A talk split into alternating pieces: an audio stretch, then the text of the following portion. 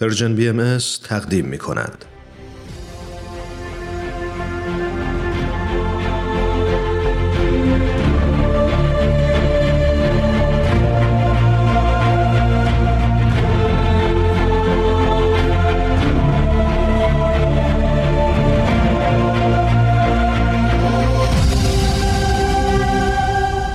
چشمه خورشید نگاهی به آثار حضرت باب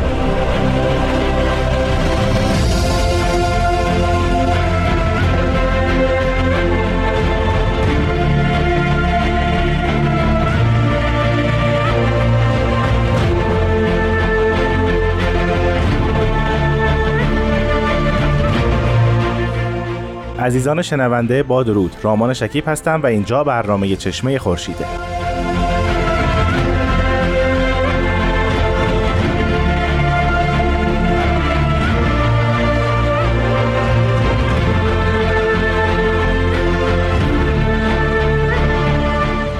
جناب فرید درود بر شما. بسیار خوش آمدید به استودیو رادیو پیام دوست. من هم خیلی خوشحالم که یک بار دیگه خدمت شما هستم و تشکر می‌کنم از دعوتتون در این برنامه. خواهش می‌کنم. جناب فرید با توجه به سیر تاریخی که ما الان داریم بررسیش می‌کنیم حضرت باب همکنون در قلعه ماکو محبوس هستند. درسته. وقایع بسیار زیادی در اجتماع اون زمان در ایران رخ می‌داده. آیا ما انعکاسی از این وقایع تاریخی در آثار حضرت باب مشاهده می‌کنیم؟ بله حضرت باب در سجن ماکو که تشریف داشتن وقایع بسیار هولناکی در همون زمان اتفاق افتاد. از جمله واقعی شیخ تبرسی حضرت باب از بد و ماجرا به این واقع اهمیت دادن و برای اینکه جناب ملا حسین و همراهانشون مورد حمایت قرار بگیرن یک لوحی نازل فرمودن خطاب به همه بابیان اون زمان با این عنوان که ان یا اهل البیان احذروا بین یدی ربکم و کنوا من الناصرین. دعوت کردن تمام بابیان رو به اینکه در پیشگاه حضرت حق واقع بشن و نصرت دین الله بکنن. و حتی در ادامه این لوح میفرمایند که به اسم ناصر المنصور یعنی خداوند رو با دو نام ناصر و منصور خطاب فرمودن و در اونجا توصیه می‌کنن که بابیان حتما به نصرت جناب ملا حسین بپردازن یعنی از لحاظ ظاهری منظورشون بود؟ یعنی بله. برن به قلعه کمک کنن در این جنگ بله بله چون جهاد فی سبیل الله بود. در اونجا یک جمله بسیار مهمی هست که فلسفه دیانت بابی رو در اصولا در خدمات و نصرت دین الهی بیان می‌کنه. و اونجا میفرمایند که هر موقع حق ظاهر شده مردم در قبالش دو دسته میشن. یا آری میگن یا نه. به عبارت دیگه مردم مسئول انتخاب خودشون هستن و در اونجا می‌فهمن هو الذی یجزی کل نفسن به مکتسبت. یعنی خداست که جزای هر کسی رو به خاطر اون کاری که کرده خواهد داد. این جمله اختیار انسانها رو در ساحت دین مطرح می‌کنه. از جمله در اون زمان این اختیار در بین مردم بود. این انتخاب برای در ذهن مردم بود که یا باید به نصرت جناب ملا حسین بپردازن یا ساکت روشه عافیت رو بله. انتخاب کنن در اینجا حضرت باب میفرمایند اگر زندگی معنایی داشته باشه معناش در همین نصرت جناب باب البابه و مهمترین خدمتی که کس ممکن بود به دین الهی انجام بده همین ورود به قلعه شیخ تبرسی همگام شدن با اونها و مبارزه با باطل بود در اونجا در این لوح بسیار زیبا میفرمند ان احذروا بین ید الحبیب و هو العلی و فسر حسینو قد کان لدینا مشهودا. یعنی برید در نزد جناب ملا حسین که اونجا اسمش حبیبه یعنی کسی که خدا دوستش میداره. او درسته که همون حضرت علی او نفس حضرت بابه به هو العلی اما در نهان باید بدونید مقام امام حسین رو داره. یعنی هر کسی که به نصرت امام حسین در عرض کربلا مایل بود تمایل داشت که جان فشانی بکنه امروز او امام حسین در قلعه شیخ تبرسی به گونه سرانجام جناب ملا حسین رو هم اینجا ذکر می‌کنن بگونه بله. تشبیه می‌کنن به امام حسین. دقیقا همینطوره. میفرمان که حتی صریحا میفرمان فرمان ان تحصرو بین ید الحسین و تنصروه به کل قوتکم و قدرتکم. یعنی در نهایت تلاش باشید که امروز حسین حقیقی همین جناب ملا حسینی است که در قلعه شیخ تبرسی بوده. یعنی از جهت فلسفه دینی هم توجه بکنید.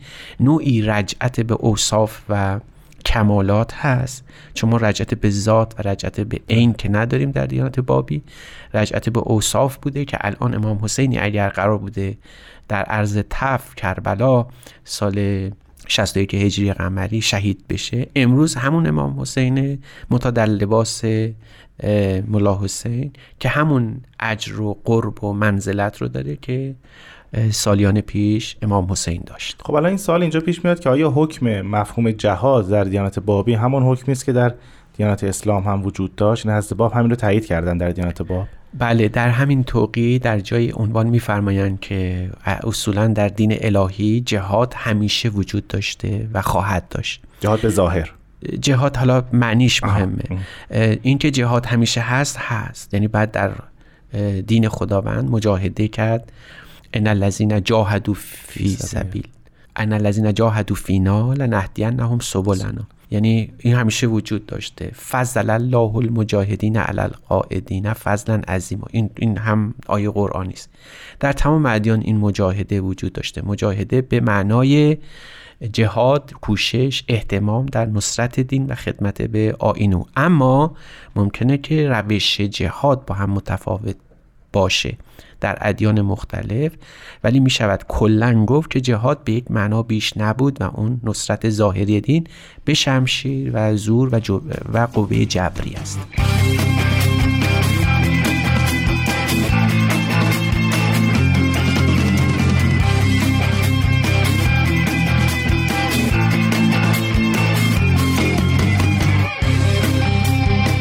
جناب فرید پیش از استراحت در مورد مفهوم جهاد صحبت کردیم.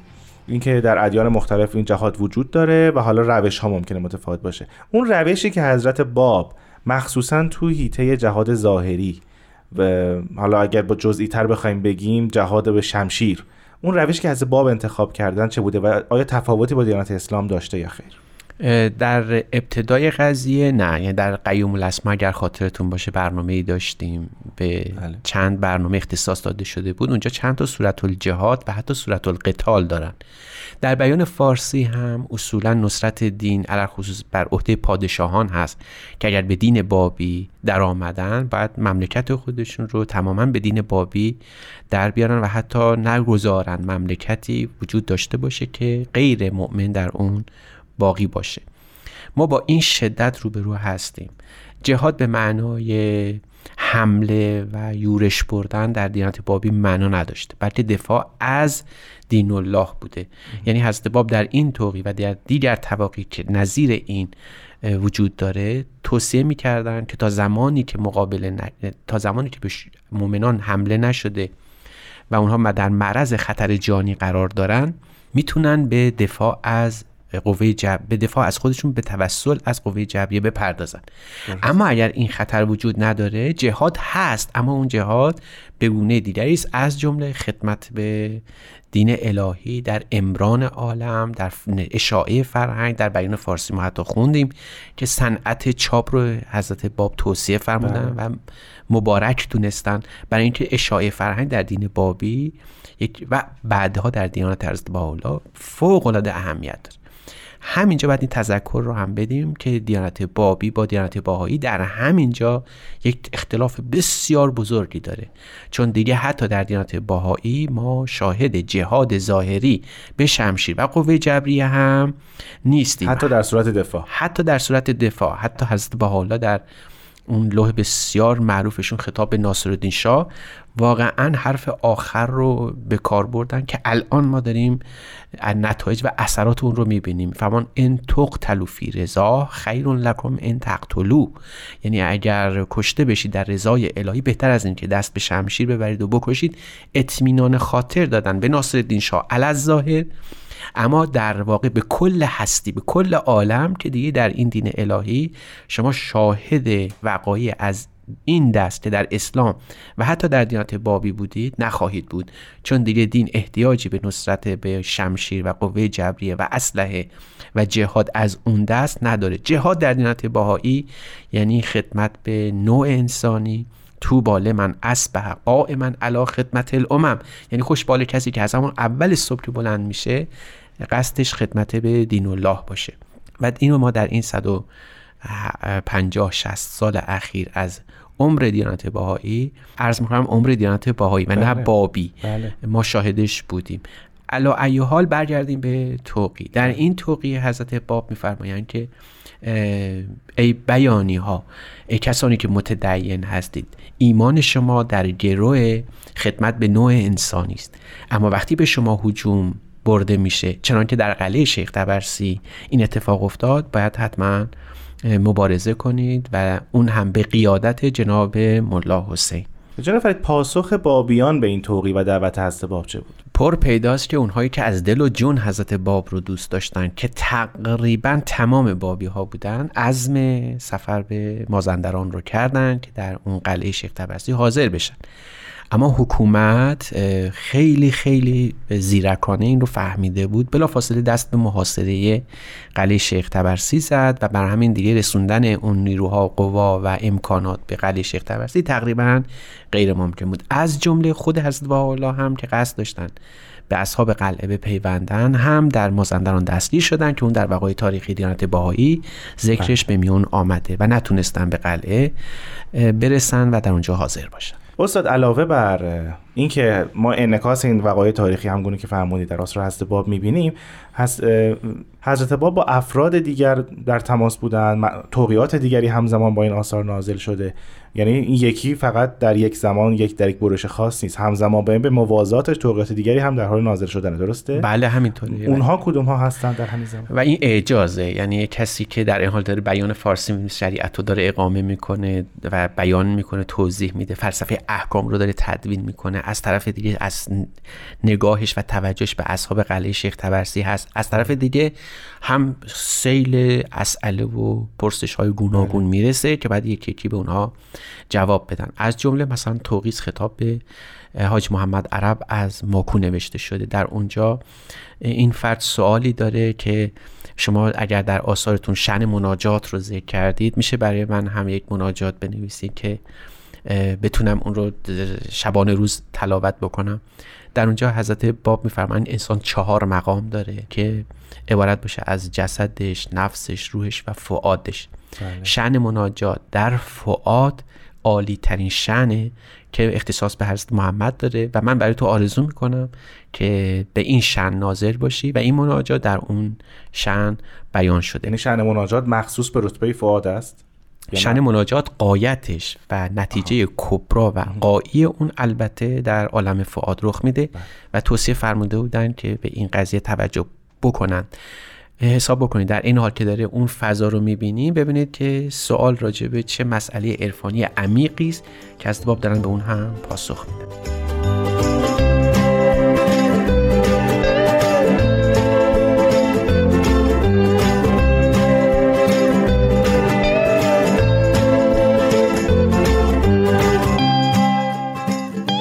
جان فرید برای من خیلی جالب بود. در این حال که بابیان رو حضرت باب دعوت می‌کردن به نصرت جناب مولا حسین در قلعه شیخ تبرسی راجب شعن مناجات و مقام فعاد صحبت می‌کنن و این وجوهات مختلف خیلی اعجاب انگیزه دوست دارم بیشتر بدونم چه چه سوالات دیگه از ایشون شده و چه وجوه دیگری در آیات ایشون در همون زمان قابل مشاهده است. به خیلی مطلب بسیار جذاب است این.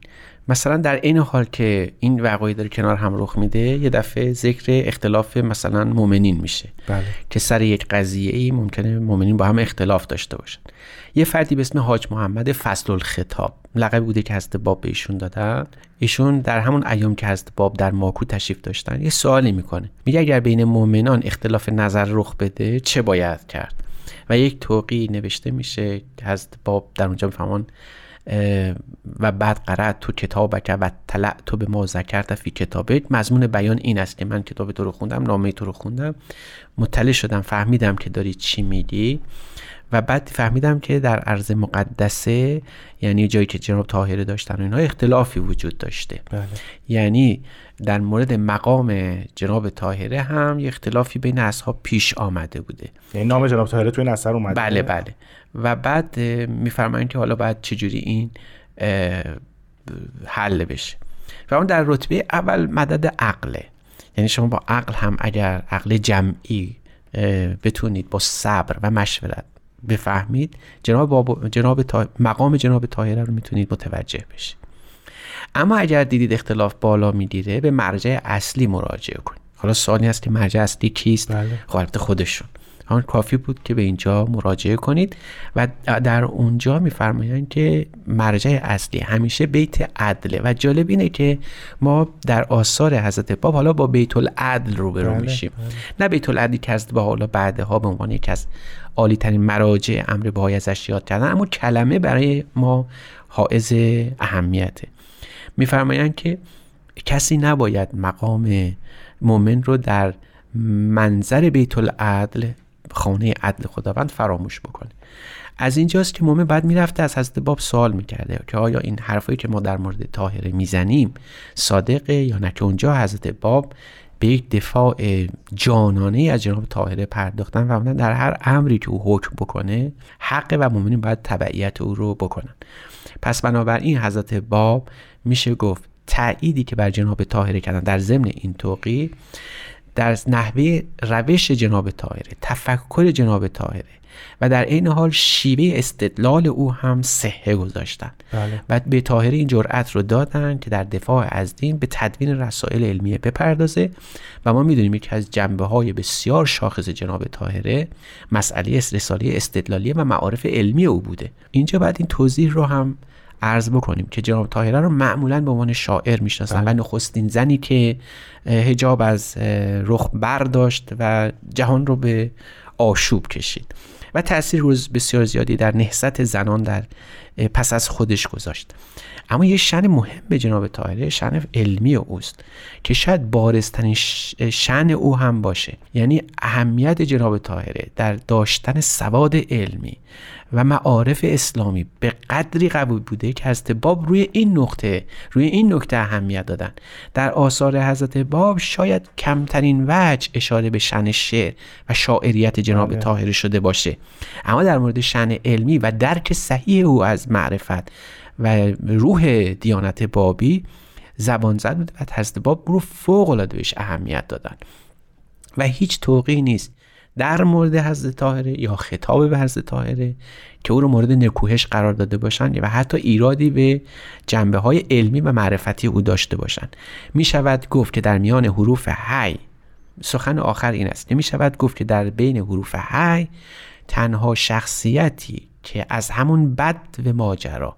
روح امر بابی رو فهمیده بود و به مقام حضرت باحالا از همون رساله قیوم الاسما یعنی از اولین اثر حضرت باب پی برده بود جناب طاهره بودن. آیا چنین کسی رو حضرت باب می‌تونستن مورد نکوهش قرار بدن در شیوه تفکر نوع زندگی و جهت علمی که او داشت؟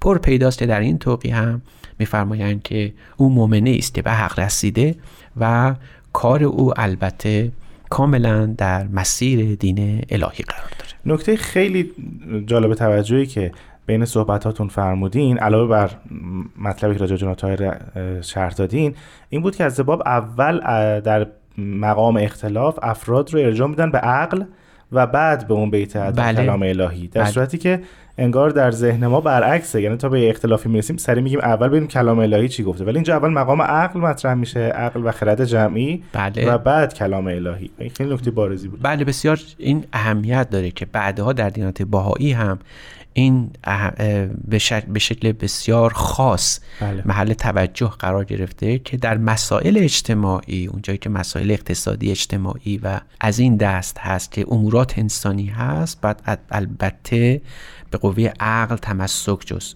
خاطرتون باشه ما داریم حوزه رو تعریف می‌کنیم. بله. یعنی میگیم در این حوزه عقل باید محور باشه عقل جمعی در کار باشه.